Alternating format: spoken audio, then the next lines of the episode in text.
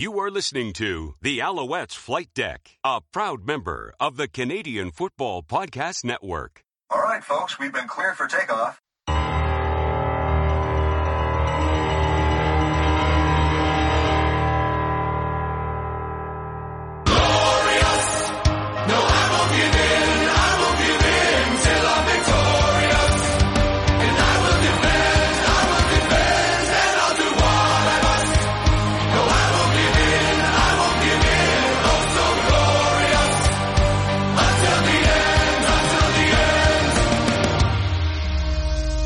And welcome to Alouettes Flight Deck, podcast dedicated to Montreal Alouettes football. I am Tim Kepper, along with Cliffy D, the Johnny Fever to my Venus flytrap. How are you, sir? Oh, I'm doing fantastic. Now, if anybody gets that reference, please tweet me and I'll give you a virtual high five. It's at Reppact, R E P P A C T. If you know, let me know. Please tell me you got it. Oh, absolutely. Okay, I mean, good. we're, we're, probably showing our age here, unfortunately, but yes, we definitely got that Oh, could reference. have gone a lot farther. See, I could have gone as far back as Gunsmoke. oh Uh, my! Hey, how you doing? Bye week, uh, bye week blues. Oh man, you know, maybe it's just the way that the Alouettes ended their bye week. The fact that they won and the momentum, like th- things were almost—I wouldn't say at a fever pitch, but you know, you had that good feeling, like yes, we got the win. We're on a winning streak right now. There's things are so positive, and now you just got to sort of er, put the brakes on Yeah. and Cone we wait. of yeah, like we mentioned last week, cone of silence, Mm, where we don't hear squat, which Yeah. we we really didn't. It, it ramped up on Sunday.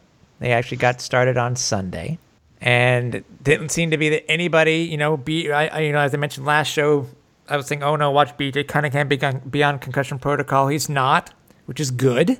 Uh, it seemed like everybody was practicing, at least on Sunday, which we're going to Yes. talk, which we are going to talk about a little bit more about. Um, and it's funny, we are thinking of, because Cliff and I were talking about this, I kind of agree with them, because of how the schedule has shifted for the CFL, rest of the CFL season for the Alouettes, and how it will work better to our advantage because of the Thanksgiving Day game, as an example.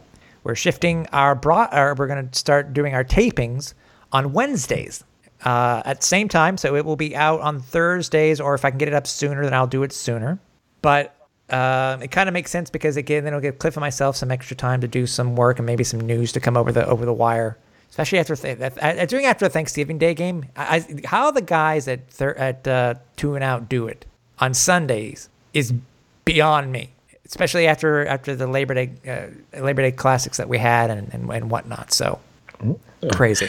Those guys are grinding, man. Like that's uh, that's what it is. When you're part of the Canadian Football Podcast Network, I mean, you you do what you got to do to get the podcast out. So, uh, you know, we're we're no different, really. I mean, we we just figure, okay, it's you're probably going to see a lot more news happening during the week. And the one thing I always am scared of doing is making a prediction or talking about something, and then boom, two days later, something happens at practice where it's just completely wiped out. It becomes obsolete. Uh huh. So this hopefully will give us a chance to stay a little more relevant and see what's going on during practice and how that t- ties into game day.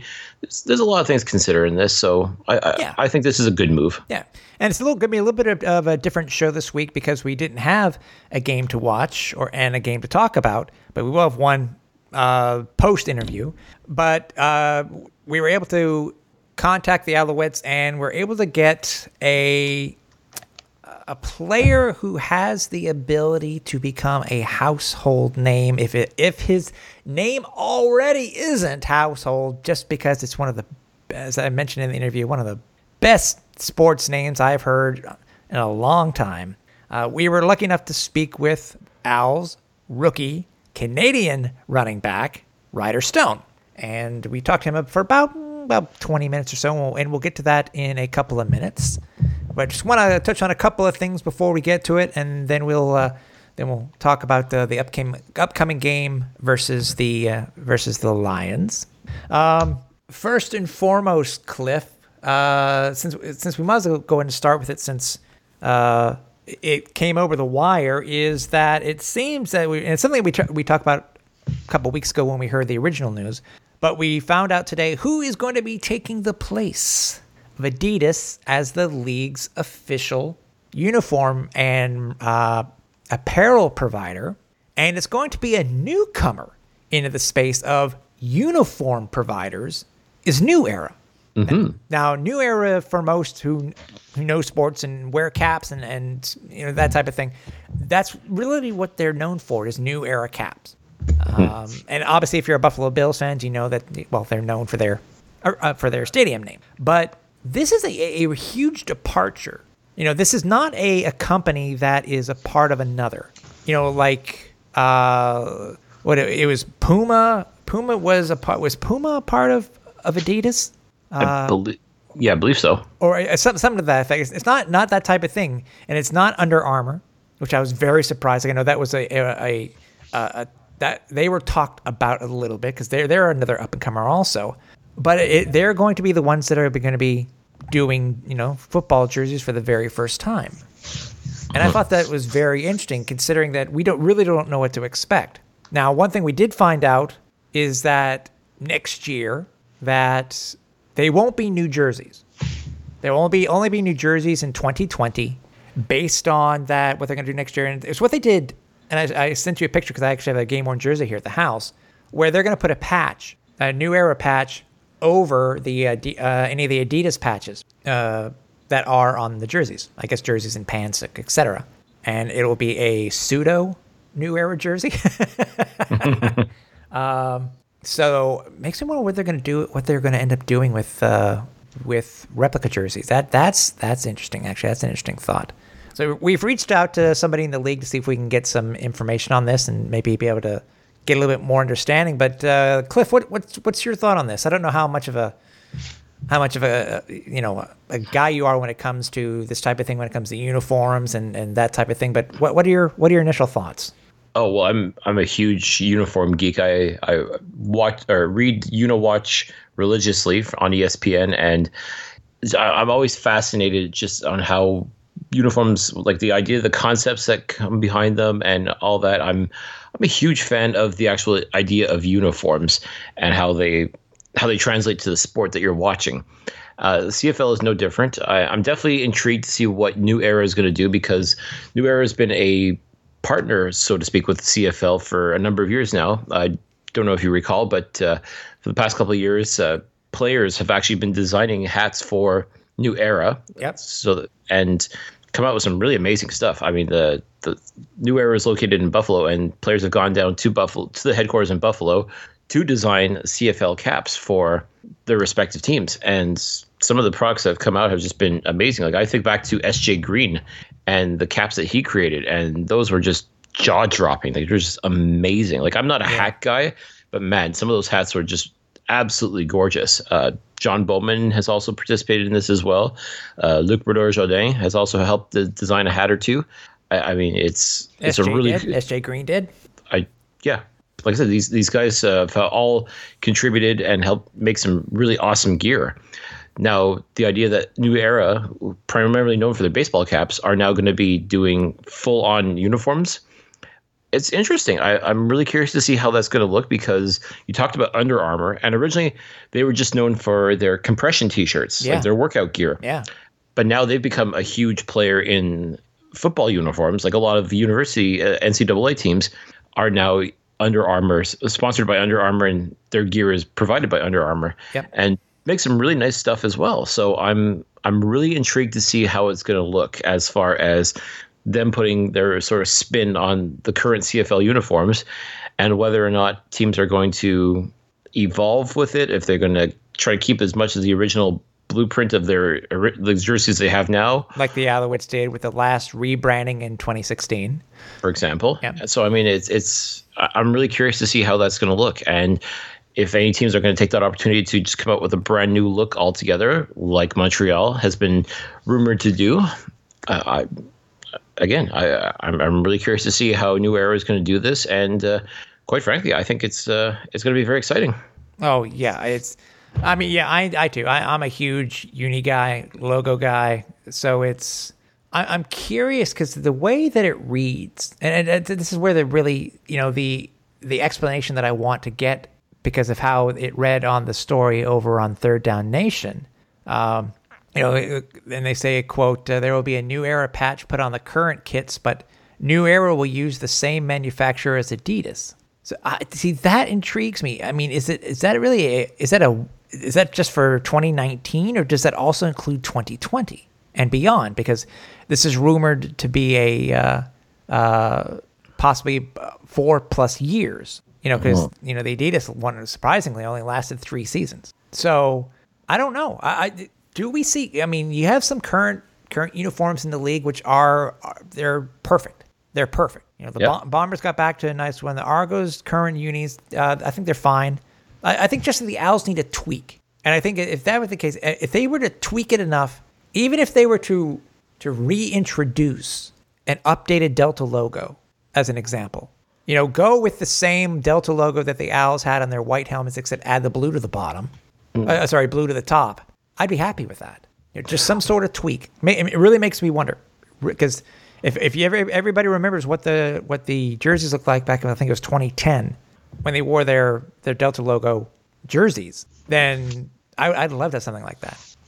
But you know, what I would like to see, if if I had my way, is sort of uh, keep. I do like the idea of the Delta logo, but strictly as an alternate. okay, But I would say like maybe wear it like four times a year, okay, kind of thing. Like like kind of like like you said, the 2010 uniform with the like the way they had that set up. I would do that four times a year, and then for the rest, like to have like sort of a, a refreshed logo, maybe something a little more. I don't know, kind of like another evolution, if you will, of the current logo that we have. Something that would incorporate a bird, the the A, the uh, like you talked about the deconstructed A that yes. The, the team is currently using right now as their gonna- promotional which material. We'll talk about too in a couple minutes here. Like if they did something like that with a like a bird that sort of kind of stood out a little bit, almost like how you know how the French horn bird looks. Yes. Like just kind of like a, a very subtle look to it. If you sort of incorporate those two aspects of it and just kind of modernize it a little bit, I think that would really pop. I think that would be something that would really be interesting. It would really stand out too.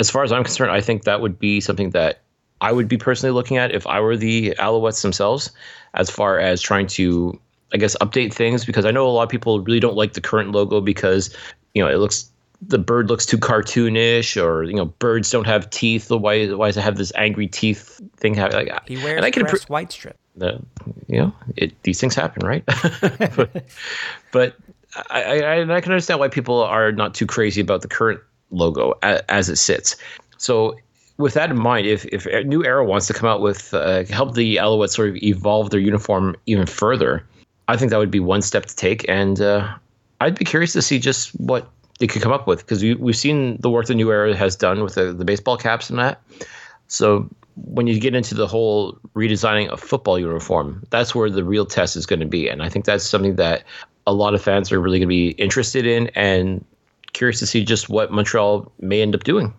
Yeah, and we'll find out because I think I think in the CFL, I think we've mentioned it before. I think it's a, I think it's a minimum of three, minimum of three years that you need to give the, the league in order to change your or, or modify your logos.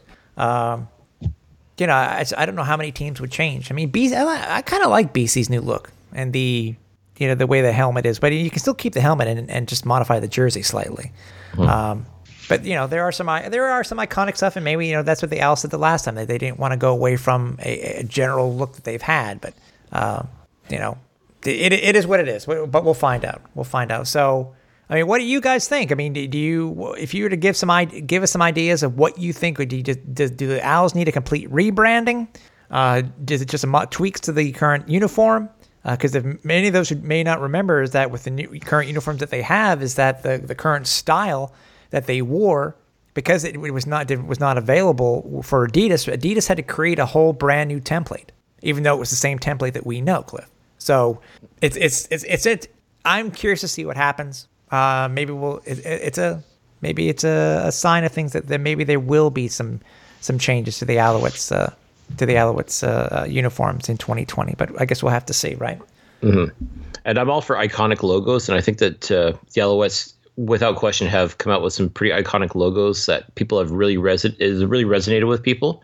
And I'm thinking, as much as the temptation is to go back to the Delta logo, like full color Delta logo, by the way, not the uh, all red. Definitely full. If you're going to do the Delta logo, it's like you said, it has to be full color, red, white, and blue. Yeah. But I'm of the opinion too is that you keep evolving, you keep growing, And I think if I think if done right, a, a new logo that sort of incorporates a lot of the the pat like the details and little things from the past, like sort of harkens back to it, but still it looks brand new and fresh, Like the Blue Jays did, as an example. so to speak. Yeah. I, uh, again, that was again another iconic look that they got away from, and fans were sort of ambivalent to it. But then they, as you said, went back to sort of an old look, but made it look new again. Exactly, And yeah. and again, it's like I'm not a Blue Jays fan, but I mean, it, I can appreciate that look, and I think a lot of Blue Jay fans would agree that this is probably the best move they could have made, as opposed to those uh, the the black uniforms. that I- Oh, yeah, the yeah the black and Blue Jays. yeah, yeah. I'm so Yeah, yeah.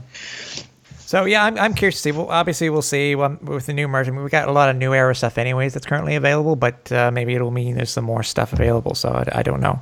We'll have to find out, and you know how the new era stuff will fit. That's what I want to know too, because you know sometimes with switching manufacturers, all you do is you change how the stuff fits, and you got to worry about oh, is this stuff going to fit me? I don't know. Yeah. And also, uh, I've noted a few other fans uh, on Twitter were talking about that as well, is how the uh, how how the fit's going to be because yeah, well, like extra large for one company means a totally different thing for another. So Yeah. there's been times where I've purchased a large jersey and I'm practically swimming in it. Other times it feels like a you know extra small. So I mean, it really does depend on the company, and especially for especially if you're one of those fans too that like to wear a jersey on top of your winter jacket, for example, you want to make sure like okay, you, it sounds big a double XL, but uh, as you said, if they cut it uh, like a more of a more of an athletic cut, Yeah. I mean, double XL on a pure athlete, it's still big, but not necessarily big enough that you'd wear it on top of your uh, your winter coat or anything like that. Or if you have uh, multiple layers on going to Grey Cup, for example, and you still want to rock your jersey, which size do you buy? Because you want to I know. make sure so you want to make sure everything fits, but you don't want to suffocate as well. No, I, that's what I'm having. I, I- deal with that too because I know some, certain Nike ones will fit me a certain way. I, I've gotten used to because I do wear actually quite a bit of uh, Under Armour stuff, and I do find that it fits me differently uh, than say um, than say some of the Adidas stuff. So, well, again, it's unfortunately when this day this day and age of buying on the internet, you're gonna have to check. You're gonna have to actually go in store. You have to go into the Alouettes boutique or try it on at the at the stadium. So, I don't know. Uh, um, speaking of logo, we knew this was coming. I think a lot of us were getting had gotten used to the Delta logo, even though it wasn't the the Delta logo that a lot of us remember and like. But the Owls did announce that they were going to be switching over, like they planned to do, uh, going to their fourth generation of of uh, team logos, and they have gone with the uh, with the A logo with the uh, the Heisman bird. the Heisman bird that we know of since, since the team came back in 1996. And like they had been planning, what they had been planning on and been doing all season is they went with an all red look, except it's it's garbage. I'm sorry. I would love to speak to the marketing department about this. And if, by the way, anybody wants to come on and explain this, I, I love to know about this because you know the team promoted throughout most of their throughout the year and on all their mer- on all their uh, stuff that they do for the team and then Toujours game and stuff like that. For the last logo, they have that deconstructed A. You know, it's just the A itself with the outline, and it's all in red. It's it's what uh, it's on the shirt that they're currently selling at the uh, over at the boutique. That would look fine. That would look fine on, on the helmet. I think it would actually give it a chance. Uh, maybe we'll be surprised this Friday. Fingers aren't being crossed, but um, they've gone ahead and gone with a. How do you describe it, Cliff? Uh, uh, the current logo with uh, outlined in in an outlined in red. That, that, that that's it. Is that the best way to describe it? Because to me, it's to me, it's just it looks so cheap looking. Yeah, that's that's pretty much exactly what what it is. If you were you pretty much hit the nail on the head. It's it's the Alouettes logo from last year it's a helmet, but basically all in red on a white helmet. And uh, yeah, it looks incomplete It to say yeah. the least. Yeah, and I can only imagine what it's going to look like on television, and trying to see it in the in stadium. Oh man, which we're going to be able to do this Friday. So uh, I'll I'll be honest, like just seeing the photo of it uh, online, I'm I, I'm left wanting more. I guess that's be the most Yeah. polite way to describe it. I, I just think it's uh, it it just doesn't say anything to me. It's it's soulless once again. Like I thought the red delta was soulless. This too. I mean, it just it doesn't work. I mean, every after what we saw with the the winged helmet in June, uh, the French horn in July, like those looked okay. Like not great, but okay. Like well, the the first one looked great because it's a, a real classic. Yeah, yeah. The French horn uh, was kind of I would have liked to see it updated a little bit, but okay. I mean, it wasn't it wasn't terrible. But the Delta logo, all in red, but just it didn't really do anything for me. And now seeing the current Alouettes logo, just like a like basically a, again a shell of its former self, and yeah. it's just like I think yeah. it, it's like uh, what are we supposed to do with this? Is it color by numbers? Yeah, I, I, wonder if that's the idea. Is that you're supposed to color in the? Uh, Make sure you don't go with, outside the lines. Yep. uh, yeah, I hope they'll surprise us, but from what the looks of it, it, it isn't. Said so it looks like the pictures that we got from LBJ from his uh, Belairdirect commercials uh, that, that we saw last week, I think we mentioned last week, is true. So I'm not looking forward to it at, at all. Um, yeah, it's it's just I said I think if you market a certain logo like you did on all the season ticket merchandise and stuff like that, stick with it. Go go with the go with that logo. Mm-hmm. You know, so I don't know. That's we will. I'm sure, as I said, we will we'll be able to give our our our, our opinions once we actually do or or don't see don't see it on Friday. So yeah. Um, lastly, before we get to the uh, to the interview with uh, Al's running back Ryder Stone, uh, the Owls fan train was announced, Cliff. Um, it's the one, the game for uh, in Toronto on the 20th of October. Mm-hmm. And you can contact the Alouettes now and get your tickets if you want to go. Uh, this will be the 18th uh, fan train in team history. Uh, first time uh, it's been run, I think, in two years, since 2014. 2014. So first time since 2014 that, that it will be uh, it will have uh, that it will have been run. Um, 200 bucks gets you with the gets you up and back, and I think it includes a meal, if I'm not mistaken. So uh, contact the Alouettes if you are interested. And uh, funny fact, and something that you and I did not know, as far as I know, we had never talked about it before. It just slipped our our aging minds. Is that uh, both of us happened to go on the very first fan train, the inaugural one back in 1998. That is correct. We uh, we it's so funny. I, we didn't know each other back then. We didn't. It just because again, folks, social media was not a thing back in two, uh, 1998. Uh, and yeah, it, to be honest with you, I was just happy just to go watch a, a, football game. I didn't take note of who all was there and all that, but it's it's really fun to know that uh, almost uh, 20 years later, and uh, here you and I are doing this podcast talking about fan trains and all sorts of things, Alouettes. And yeah, we were both there at that game. I think that's pretty funny. That's pretty. Do you funny. remember? Do you remember the final score? Yeah, 31-31. Incredible. and I know why because one other thing that stuck out because it was the first time that I'd been to Ivor Wynne, old Ivor Wynne, and I swear, I think we have talked about this before, is that the uprights at Ivor Wynne, I swear, were not uh, they were not up to specs as they should be. I swear they were shorter. I swear. If you go back and you watch watch video from that, I could swear that's what it was. But yeah, uh, nothing like going to the very first one and seeing a tie. yeah. That, that was worth getting up at the at the crack of dawn. Oh, that, that I remember. At least at least this train's leaving at nine o'clock and the game's at four. That's I guess that's a, that's a positive. So yeah, that's a, a little more reasonable. Yeah, exactly. So as we mentioned, uh, yeah. So as we mentioned at the top of the show, we were able to speak with Ryder Stone, uh, find out how he how his uh, career started, where he played, and, and what he what his opinions are of the current uh, Alouettes team and how it is in the locker room. Um, so when we finish the conversation, we will talk about the upcoming game on Friday versus the BC Lions. Hey, and with it this week, uh, we want to talk with one of the one of the players that has uh, really been a, a, a big help when it comes to the running game as of late, and to, just to the overall offense in general. Um, with us is rookie running back Ryder Stone. Thanks for joining us, Ryder. Thanks for having me, guys. I appreciate it. First, I got to say, Ryder Stone. That is probably one of the best CFL names I have heard in a long, long time. yeah, pretty lucky for that one. Yeah, I can only imagine how many times you've also heard that. once or twice, you know. Yeah, just once or twice only. yeah.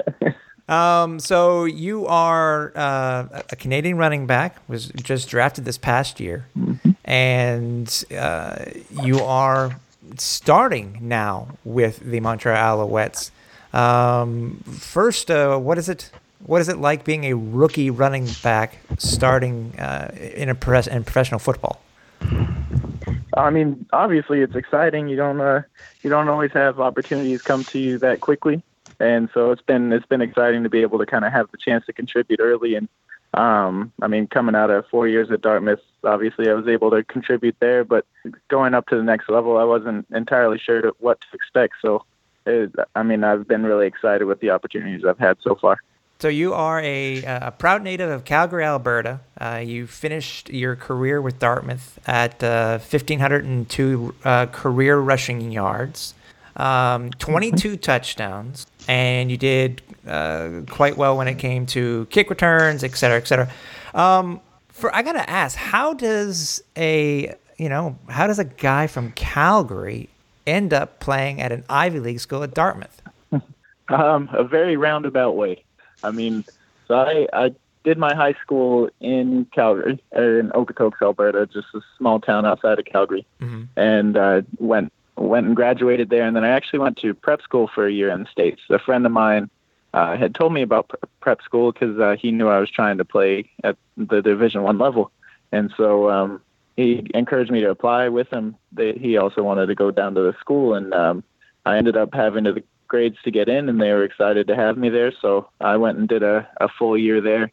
So it's almost like the equivalent of a, a grade 13, if you will.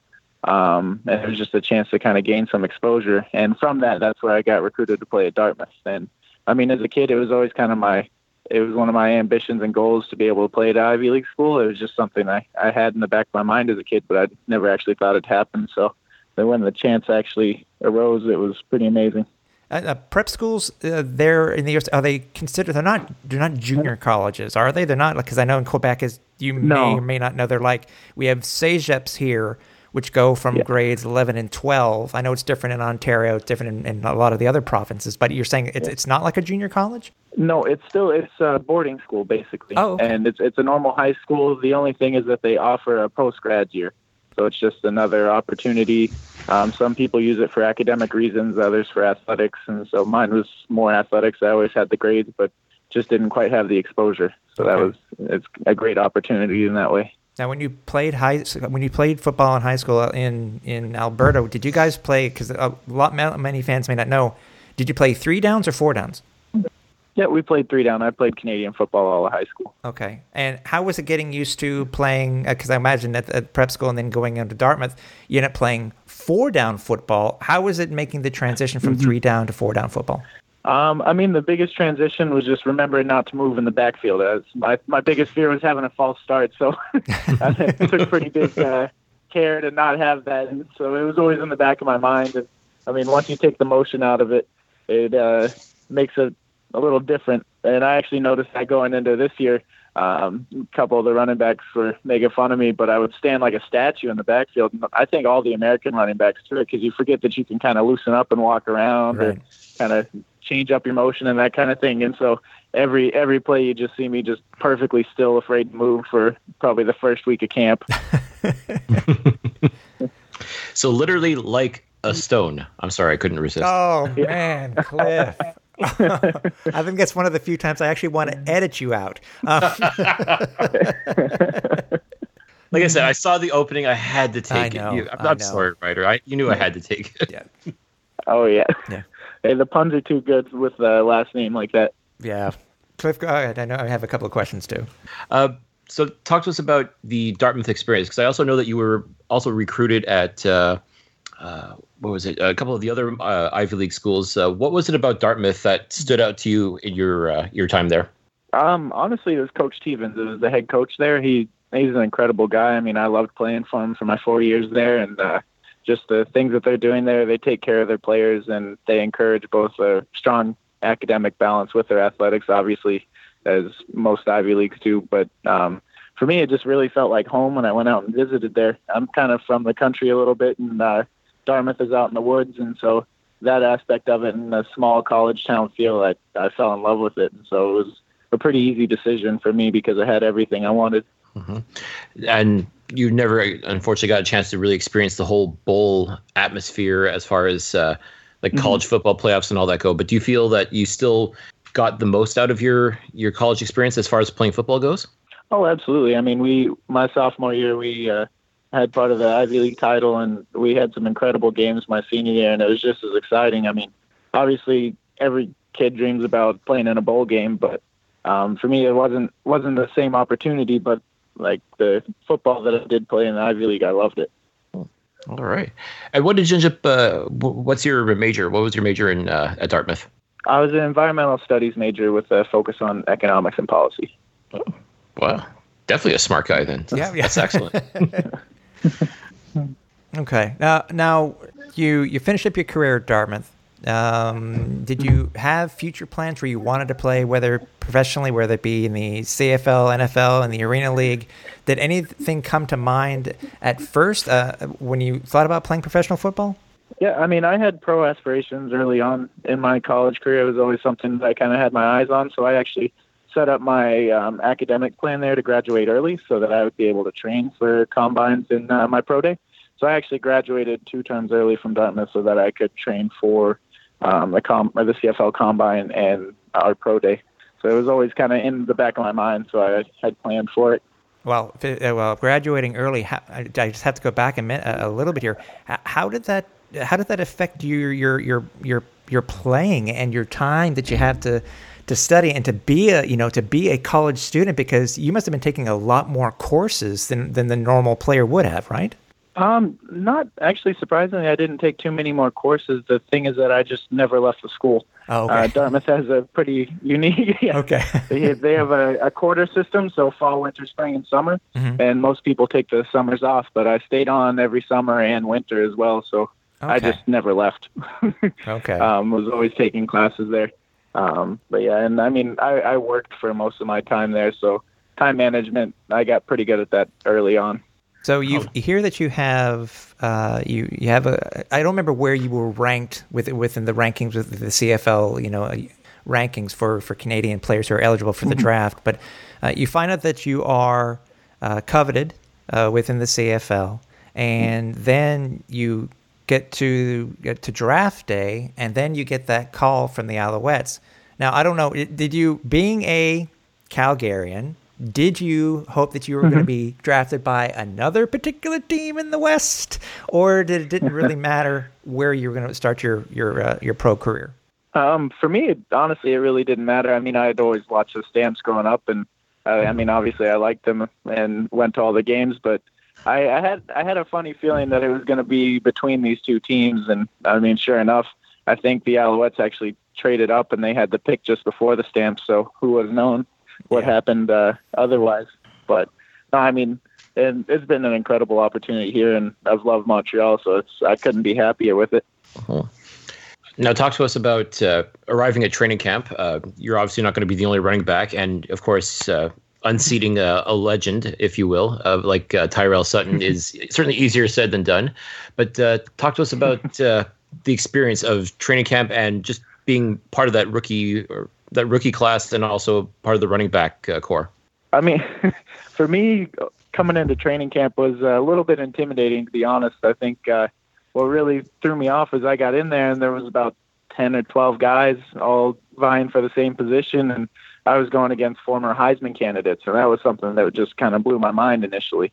And um, so I mean, at the first couple days, you know, you get just the wide eyes, but eventually I settled down and realized it was just football and that it was a good group of guys, so it was pretty easy to work with. And I just stuck my nose in the playbook and tried to pick that up as fast as possible. And that's kind of what gave me the chance to um, play early on. Did you find you got got a fair bit of mentoring from the veterans, including Tyrell Sutton, or was it more of the, the rookies sort of band together and you're all trying to help each other out, or a bit of both? Um, A bit of both. I mean, uh, the vets are they're honestly extremely helpful. They, I mean, Sutton and Lowe both, and, Pat LeBlanc, they're great guys. They're always there to help you and always there to kind of teach you, and they ask or they answer any questions you have. So in that sense, it was great to have them as mentors. And I mean, I still, I mean, every day in the meeting room, Suddy gets on our case uh, every time we take a misstep or something like that. So it's nice to have them in the in the meeting room. They're great guys. Right, Tim. Uh, Ryder, what was it like joining the coaching staff? It's a new coaching staff this year in Montreal. Obviously, you're you're coming, you know, from from college. It's your first year as a pro as a pro player. Mm-hmm. Um, you know, being there with a guy who was, you know, the, the OC and Khari Jones, and also a new to the game himself in uh, head coach with Coach Sherman. Um, what was your mm-hmm. first impression of, of how camp was run and and uh, and uh, how it's it's gone from from there?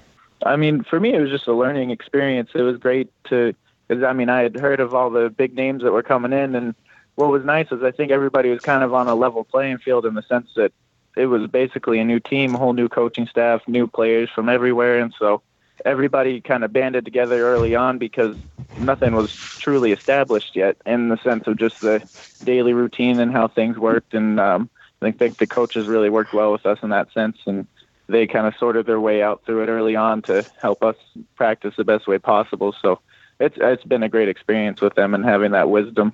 Now what? Now you finally make the team, and you're pretty much asked right away to help out on special teams as far as uh, kick returns go.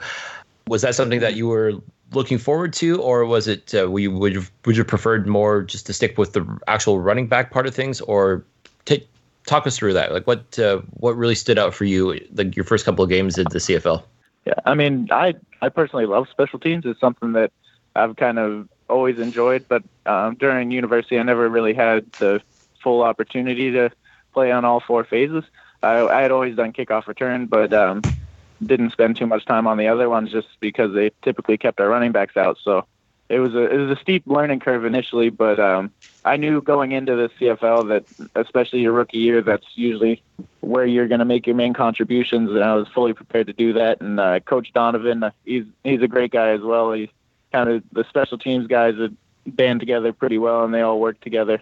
And so it's been great working with all those guys as well. And I think um, it's been it's it's been great trying because uh, I hadn't honestly I probably hadn't tackled since prep school. oh boy! so that was one of my biggest challenges. It was great great having all the defensive guys.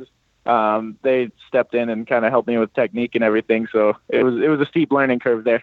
Well, I'm sure it was a, a, change too, because you know, especially with the new rules that were set in place by the league and by the uh, CFLPA, it's different now. I want to. Uh, what's it? What was your your your take when it came to learning that you no pads at practice. So, I mean, was it a, a total shock, or, or, what was your, your view of it?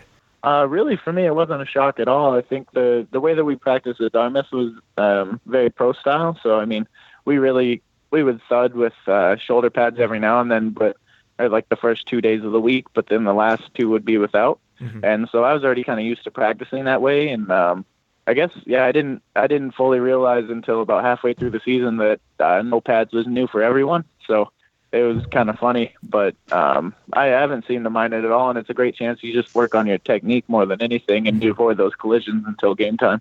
Now, your first CFL touchdown against the Edmonton Eskimos. Mm-hmm. What are you? What's what's the feeling? Because I know it was not the greatest game, and again, it's uh, you're, you're, playing a tough team like Edmonton. Things don't always go the way you'd like it to go, but uh, take us through that. Take us through the emotions of being able to finally score your first touchdown in the CFL. I mean, I was ecstatic. It was it was awesome. Simply put, I mean, um, I knew I, I, had a chance of going in. Uh, Stanback, it had been a long drive for him, and so he was a little winded. And uh, Coach Bolduc gave me the go ahead to jump in and um, got in the huddle and listened to the play call and realized it was going to me and kind of kind of had a funny look in my eye and the quarterback looked at me he's like yeah you're getting the ball. So like well i guess i better score then we're on the five yard line. So i didn't have much of a choice was the way i looked at it. And so i mean crossing that goal line was a great feeling. Uh, did you you kept the ball Oh yeah, yeah. Well, I mean, I was so excited at first. I dropped it when I was celebrating, and I the first thought was, "Oh, I got to go on kickoff now." So I didn't even think about it. But uh, luckily the running backs went over and grabbed it for me, and so they had it in my locker. um, after the game, which That's was pretty nice. great. That's cool. That's cool. Yeah, I, I, I've only, you know, I've only seen when it comes to players when they. I think it's one of the things that, as fans like Cliff and myself, look for when a player scores their first professional touchdown. It, it's always, do they grab the ball? Uh, where do, what do they do with it? You know, do they do do they have a touchdown dance or, or a touchdown celebration, whatever they do? But yeah, I, I can only imagine what it's like. I mean, is that now? It sounds like it's not your first first football. Does that make any sense? You're, you you know what I'm saying? It's uh, how many different souvenirs do you have from your football career? There's a couple boxes that I had to bring with me from Dartmouth, but Okay. um, I think everybody brings those with them after a while. I think uh, the problem was we had blocks of wood for like uh, you know like a block of the week. Like O line coach thought it was funny, so it was literally like a little foot long piece of four by eight. So I just have a couple of these just giant pieces of wood that I lug around in these boxes, and I need to send them home to my mom. wow. That's not bad because I, I know that uh, I don't know if you saw this or, or not, but uh, there's this high school coach uh, in, in the states that every time the uh, the linemen do pancake blocks, they give them shots of maple syrup. So Nice. so as far as I saw uh, that. as far as like interesting football traditions and things like that go, uh, that's up there. So uh, blocks of wood doesn't seem so weird to be honest no, with no, you. it doesn't. No, it doesn't at all. That's true. Um, so you know, it, you are you end up going with with Suddy getting hurt and then Stanback getting hurt. You basically you go up the depth chart quite quickly, and you start your your first CFL game last uh, last game, and you had probably one of the better outings for a an Alouettes running back on the season. Uh, what was your what was your your first thought when you heard that you were going to be uh, starting uh, last game? Um, I mean, for me, it was just uh, it was exciting. And my first thought was I, I, I was ecstatic. I mean, I know I said that about my touchdown, but it's, Yeah. it's the same kind of feeling. It's it's something that you wait for, and and when the opportunity arises, it's your your chance to kind of make a difference. And I knew we were coming off the one game win streak, and I just wanted to be able to do everything I could to help the team kind of make that a two game, which we did, and it was great to have that opportunity. But I think the biggest thing that happened in that game is we played as a full team, and some of the drives we put together as an offense were incredible. I mean, Pipkin moved the ball really well, and the receivers were on point the whole game, so it made my job really easy. Well, you got to give yourself some credit too, because Cliff and I were texting back and forth during the game, and your first your first official rush out of the game at, as a starter, you go off for like I think it was like 15 or 20 yards, and, we're saying Cliff and Cliff and I just send emojis back to each other, just when one of those shaking heads, and we're like, yeah, we're okay. I think we're okay. So Yeah. Now, how about uh, Yeah, no, that was that was really good to get out of the way. It was the first big run. That was I settled down pretty quick after that. I was like, all right, that's just football. That's that's the thought that always goes through my head when stuff like that happens. Just okay, just keep playing like you always have. And, and the one thing that came across to me after a couple of those incredible rushes was okay, if people didn't know who Ryder Stone was before, they sure as hell know who he is now because you stood right out and you made it work, man. I appreciate it. now, Now, what? go ahead. Go sorry, ahead. what No, no, about ahead, uh, again? The Alouettes uh, posted the video of uh, Coach Sherman's post game talk and obviously made the rounds because it was pretty hilarious. What about the comment Yeah. of uh, this young man should be probably bagging my groceries? Now, how do you take a comment like that? I'm sure it was meant. I'm sure it was meant to be good, but like I, I heard that, I'm like, wait, what? Hold on here.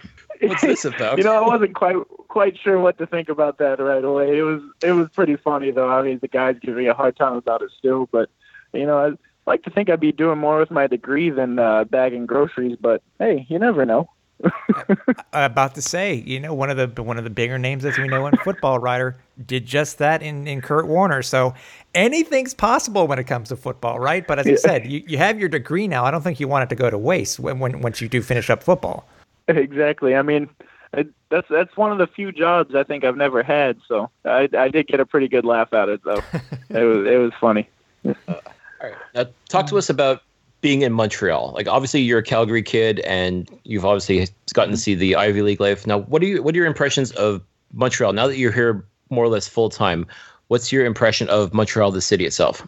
Uh, it's an exciting city. It always seems like there's something going on. I think, uh, you know, do a couple of the touristy things when I first got here, and you just walk around Place des Arts, and there's always some type of festival or you know, concert. There was a jazz fest going on earlier in the summer, and I just felt like it's a city that just they always have some sort of awesome event going on, and the food here I think is one of the biggest things that I've loved so far. It's uh, I'm living in a good area where it seems like there's a new restaurant opening up every other week that I haven't tried yet. So, you know, I've loved the city so far in that aspect for sure. Now, with all the, as you're saying, with all the food, is it hard to keep, if you have a specific diet as being a football player, is it hard to keep on it? Or you're like, oh, it's a binge day? I mean, luckily, most of the restaurants here, they're all uh, pretty healthy. And I mean, it hasn't been too tricky at all. They always have some kind of option if, you know, you got to keep it on a pretty strict diet. But, you know, every now and then it's good to uh, splurge a little bit. Yeah. Now, obviously, you, from being, uh, you know, being in Canada, you're, you're, you've been accustomed to most of the food that we that is served across the country. But I don't know. Mm-hmm. Had you had real poutine before you came? But had you had you heard about it? And when was the first time that you actually tried it? Because I'm Calgary poutine. I'm sorry, Cliff and I will both agree on this one. it's not the same as Quebec poutine. Yeah, I well, I had it when I was a little kid. Actually, I had driven up uh, with my mom all the way up to my or to Quebec for a little bit. We drove through Quebec to uh, Ontario, and uh, the first thing we did when we got in the area was stop for poutine. So that's I it had always been in the back of my mind. And then I had actually visited uh, a couple friends from Mon- or in Montreal a couple years ago. It's not too far from Dartmouth, and you know I had to had to get my fix then too. Yeah. So it sounds like you're you're giving it a thumbs up because you know many of the players that we've talked to they're either on the fence, don't like it, or like it. So it sounds like you're you're you're one of those players that that do like uh, you don't mind a, a poutine once ever ever you know ever often. yeah, I did. Yeah, I think they they had a poutine fest a few weeks ago, and I was definitely all about that. So I'm I'm a big uh, poutine fan. Yeah, they did. Yeah, you're right. They did. I forgot about that one. Yeah. There you go. Go ahead, Cliff. All right. Uh, well, Ryder, we won't keep you too much longer, but uh, what would you like people to know most about Ryder Stone? that's a that's a good question. Um, I, I think uh, just that I hope to be uh, in Montreal for a while and continue to help the team out in any way I can. I mean, hopefully, this is just the start of something bigger to come. All right. And now, again, like obviously Montreal sitting at three and eight. It's not exactly the most ideal situation, but overall, I do find like, especially over the past couple of games, that the energy has definitely shifted into a more positive direction. Do you think that you guys are now really truly on the right track, or are we missing a couple things still? Like, what what are your thoughts on just the direction of where things are going right now? I do think we're on the right tracks, and I think we we've been on the right tracks. Um, I mean, obviously our record hasn't shown that, but uh, just the way that the guys have worked and stuck together the whole way, you could tell that we were climbing. And uh, it's nice to see that we're finally getting a reward that comes from that. And I think uh, the coaches always preach the same message too. It's that you know um, we stuck together through the tough times, and we've been working to build this, and it's finally starting to take off. So carry that momentum, that energy, and keep getting wins. And I think that's the mentality mentality that we have now, and hopefully we carry that through for the rest of the season. I'm sure we will and that's what and that's what Cliff and I have been hearing all year from when we when we've been talking with the players. It's it's you know it's as fans, Ryder, we don't always see everything. You know, fans can be Monday morning mm-hmm. quarterbacks eh, all the time, and I'm sure it's so it's yeah. not seeing what it is from the inside. You know, sometimes we'll have comments where they're just totally not right. So it's it's good to hear that. Exactly. You know, good to hear this from, from a player within the organization saying that it seems that everything seems to be on the right track. So it's as as an Alouette fans, uh, you, you should be happy. You should be happy to hear this. So, um, if anybody if uh, if anybody wanted to follow you, Ryder, I mean, are you on social media? Do you do you do that type of thing, or it or is it just oh, a matter yeah. of what, how how can they follow you? So luckily I have a pretty unique name, so not too many of my uh, handles are ever taken. So it's just Ryder Stone at Ryder Stone. I I use Instagram mostly, but that's about it. Well, Ryder, we, we really appreciate your time. We know, especially with your uh, your busy schedule. Um, we look forward to seeing you in the backfield this week, whether it be in a starting capacity or whether it be in another capacity. But uh, good luck to you for the rest of the season. And uh, when Cliff and I get the chance to, to meet you, it'll be a, a pleasure to shake your hand. Well, thank you guys, and uh, thanks for taking the time to talk with me. Hope to speak to you again soon. uh, I got to give a hat tip to Cliff for getting this set up. It was, uh, it was a good interview. Uh, you know, very well spoken for a rookie. Uh, I mean, the guy's the guy's half my age. Man, I'm feeling old now. Yeah, he, he's a youngin, but uh, and as we talked about, maybe he should be bagging groceries. See, I missed that completely. By the way, I, I saw that you know we, we ran the video, uh, we ran the, the audio of the of the post game video with Coach Sherman, and I I watched it through. I guess I completely missed that. I did not understand who. I guess I didn't get the reference, and then when you mentioned it before, it's like ah, that's what it was about. no, uh, Ryder. Uh, again, I, I, I laughed. The way he just took it in stride it was, is absolutely awesome. Speaks to the character of this young man, and uh, we're absolutely thrilled that he was able to join us. And he, just like everybody else who joins us on the flight deck, he's more than welcome to come back anytime. And uh, folks, definitely, definitely, if you're not on the Ryder Stone bandwagon, there's lots of room. I'd suggest hopping on right now. I wouldn't mind having a one-two punch. Like hell, any of the any of the three running backs that we currently have, having a one-two-three punch, I don't mind at all, at all. All right, my friend, we got BC coming in this Friday. This is the last Friday game for the Alouettes of the season. We head off to our uh, actually a week later than normal for our post Labor Day games. Um, but still, nonetheless, it is football. It's on a Friday night, and even though it is the it is the second week in September, it looks like it is going to be a gorgeous night. Highs in the mid to high twenties at kickoff. I am all for that. I am as much as I love this time of year because it really means football almost 24/7.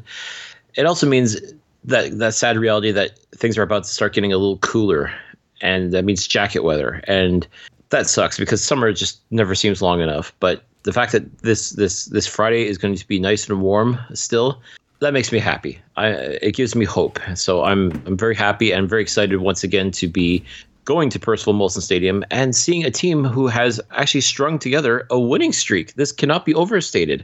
This the Alouettes team is currently on a two game winning streak, and all the pieces are in place to hopefully get that winning streak extended to three. That would be if if they could do that, that would be fantastic.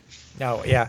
I, by the way, I think it's very funny how Coach Sherman was putting it putting it in the paper today. The story with Herb Zurkowski is that the team the team hasn't is not on a. He says we're going to look at the at the winning streaks later in the year. You know, we, we are we are going to call we've won two games, and I found that very interesting. I sh- actually I, I wanted to remind him, it's like, uh, Coach, we've actually won more than two games, but I understood what he was getting at. I understood what he was getting at. Uh, this is a BC team, Cliff, that's coming into town that has not won a game on the road yet this year. Uh, coming into a place that is usually not that they that you know the Lions really haven't done that well at Percival Molson, but just in the past few years, uh, you know, it seems like anybody, anybody and everybody who, who comes into Montreal is is is able to win here. But um, you know, they're coming off of a wow a, a pretty big win versus Ottawa. It helps us, by the way. Either way, it helped us. Uh, what um, what are you looking for when it comes to the game this week? And then we already know who's going to be the the starting quarterback based off the current uh, situation for uh, what what'd you call him earlier today?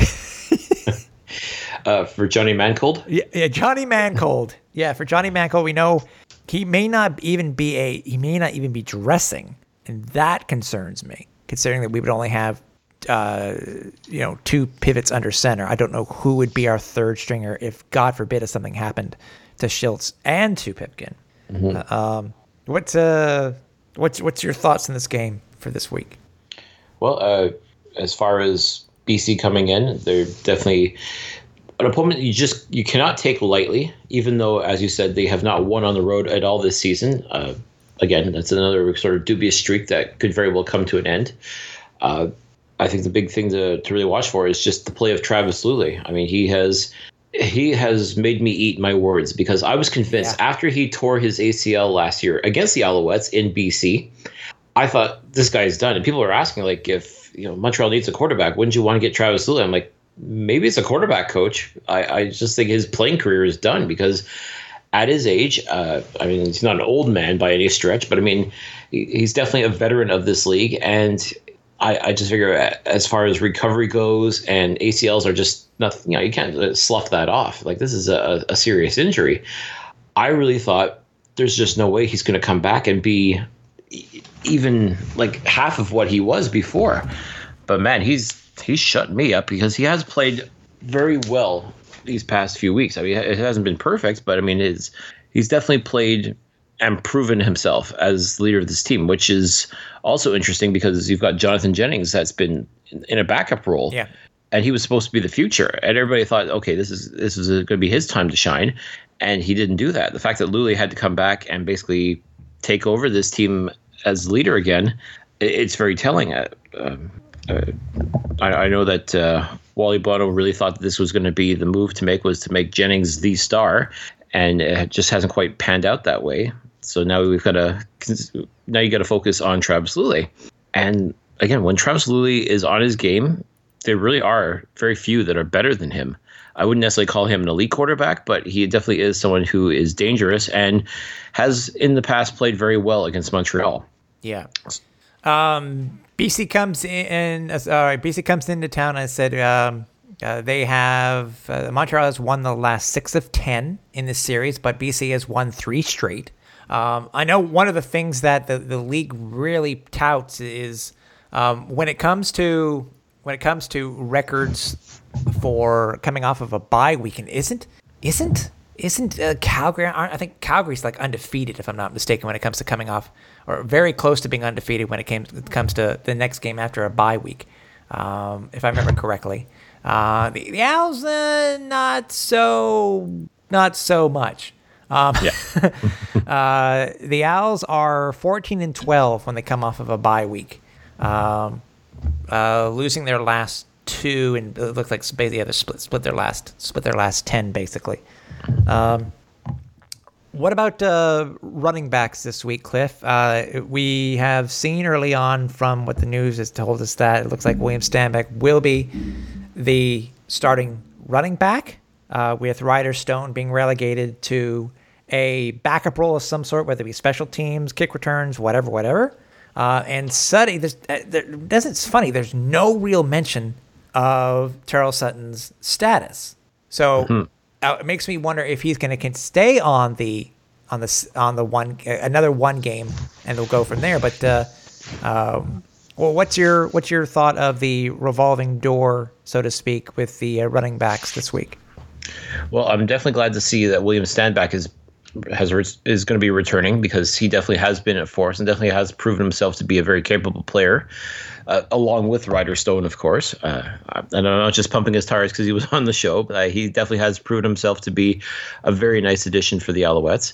Uh, as long as you've got those two guys in the backfield, and even if they got to trade uh, trade reps back and forth, I'm all for that too because it also means that the ground game is starting to take shape. It's starting to be noticed because as good as Antonio Pipkin has been at moving the ball, whether it's with his own feet or by finding his receivers, he cannot overlook the importance of the run game. And we saw, I was going to say last week, but uh, we saw the last game versus Ottawa. Like they did a great job moving the chains with Ryder Stone and with William Stanback back returning to action. Yeah. If you, get those, those two guys going, I mean, they've got the speed, they got the power.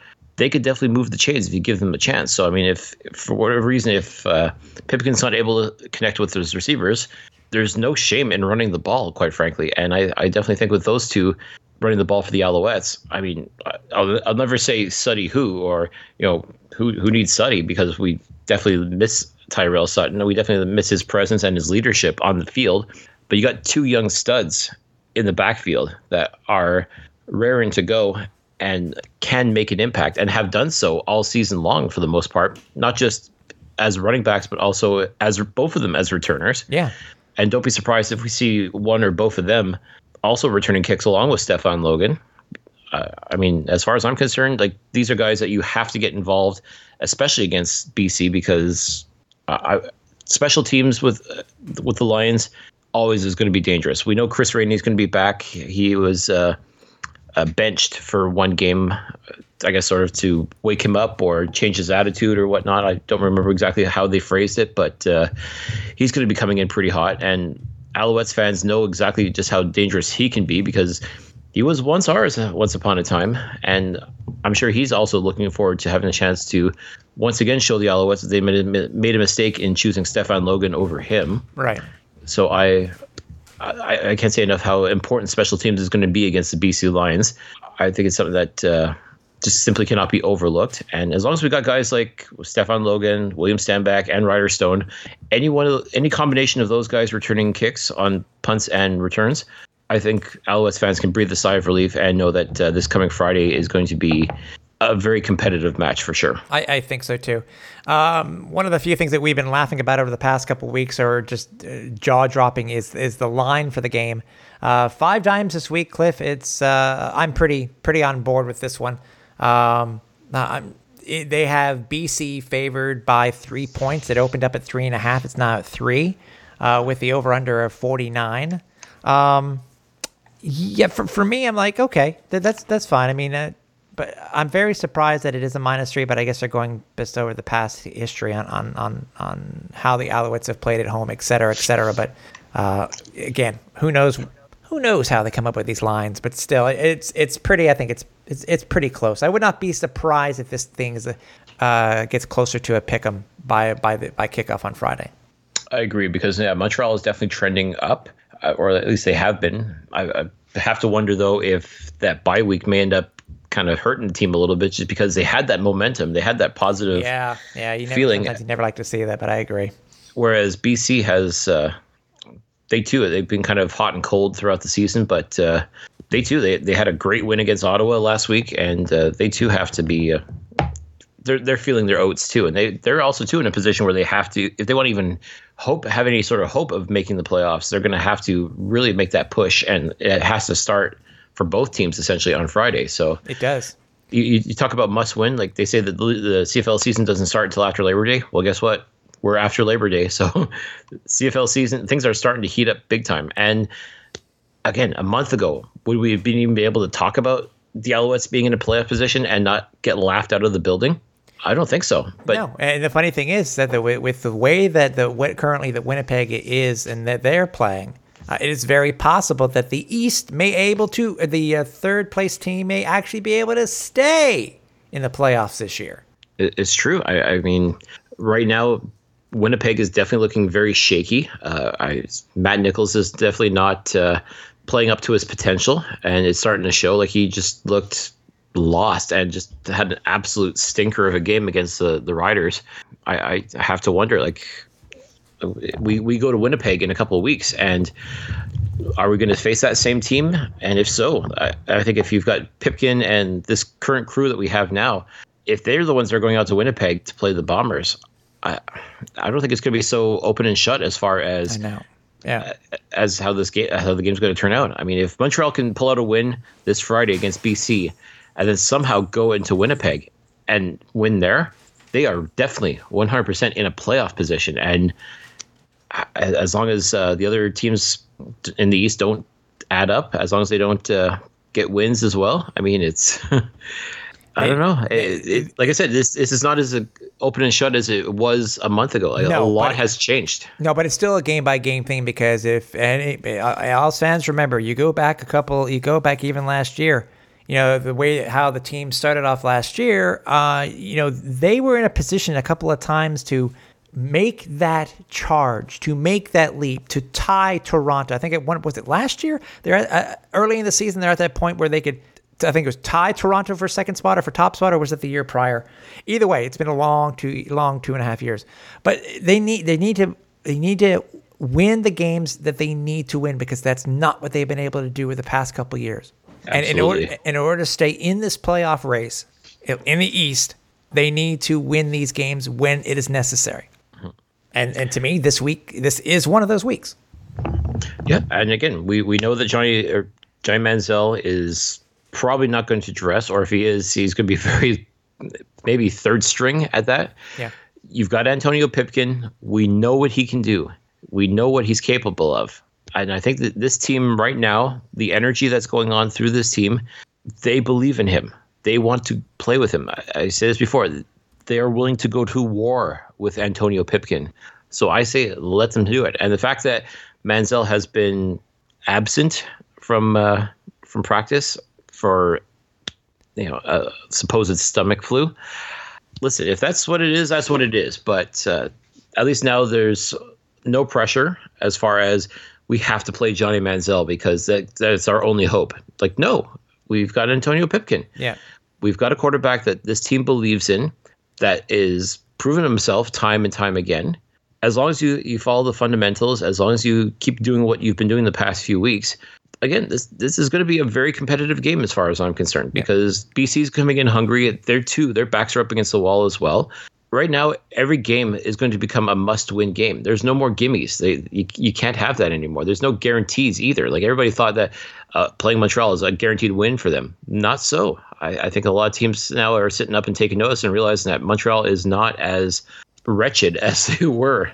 Yeah. Even just a few weeks ago. So and and the plus thing is, we're talking about this. If the Alouettes can can beat BC this week, um, they will be in a, they will be in sole third place unquestionably. And also, they will have had more wins this year than they did last year. That's, that's true, and that that's another that's another hump to get over.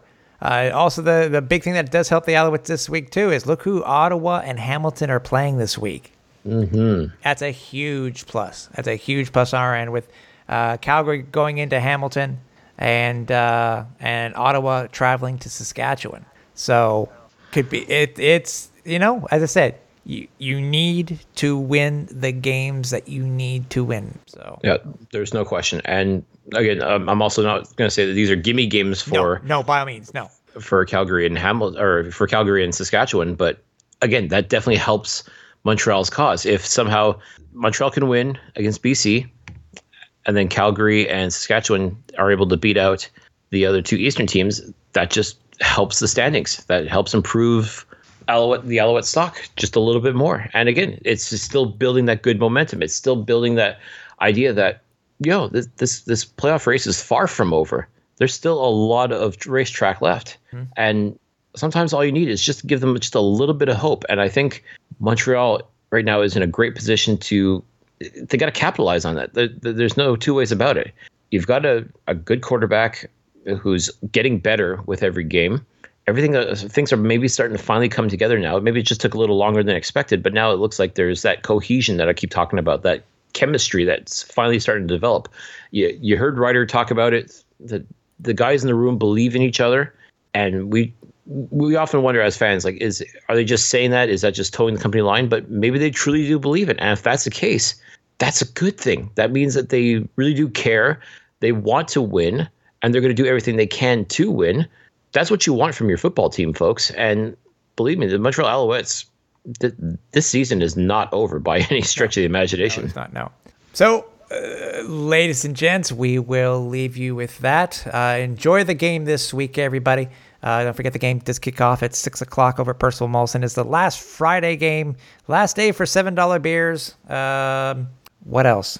Uh, what else are they doing? Oh yes, Yes, they they all, they're also running this promotion too. Uh, I, I, don't know. I know we wanted to t- should have talked about it a little bit more, but uh, a dating promotion. I don't. Remember, I don't really understand. I, I, get it, but I, I don't get it, and I, will leave it at that. Go, go over to the Alouettes. Go to the Alouettes website for more information on this on this other other thing that they're that they're running this week. So yeah, and we'll just yeah, we'll leave it at that. We'll leave it at that. So uh, once yeah. again, thanks to Ryder Stone for joining us on the on the uh, on the flight deck this week. Very much appreciated. Uh, if you do want to contact us, there are multiple ways on social media that you can do. So head over to our Facebook page. Head over to our Twitter account. Twitter is at Alouettes FL Deck. Twitter, uh, sorry, Facebook is Alouettes Flight Deck, and there are multiple ways that you can listen to the entire archive of past shows for the Alouettes Flight Deck. The easiest way is to head over to alouettesflightdeck.ca, but you can also head over to iTunes, Google Play Music, Stitcher, and Spotify. So for everybody here at the Alouettes Flight Deck, for Cliffy D, I'm Tim Capper. We're on Final Approach.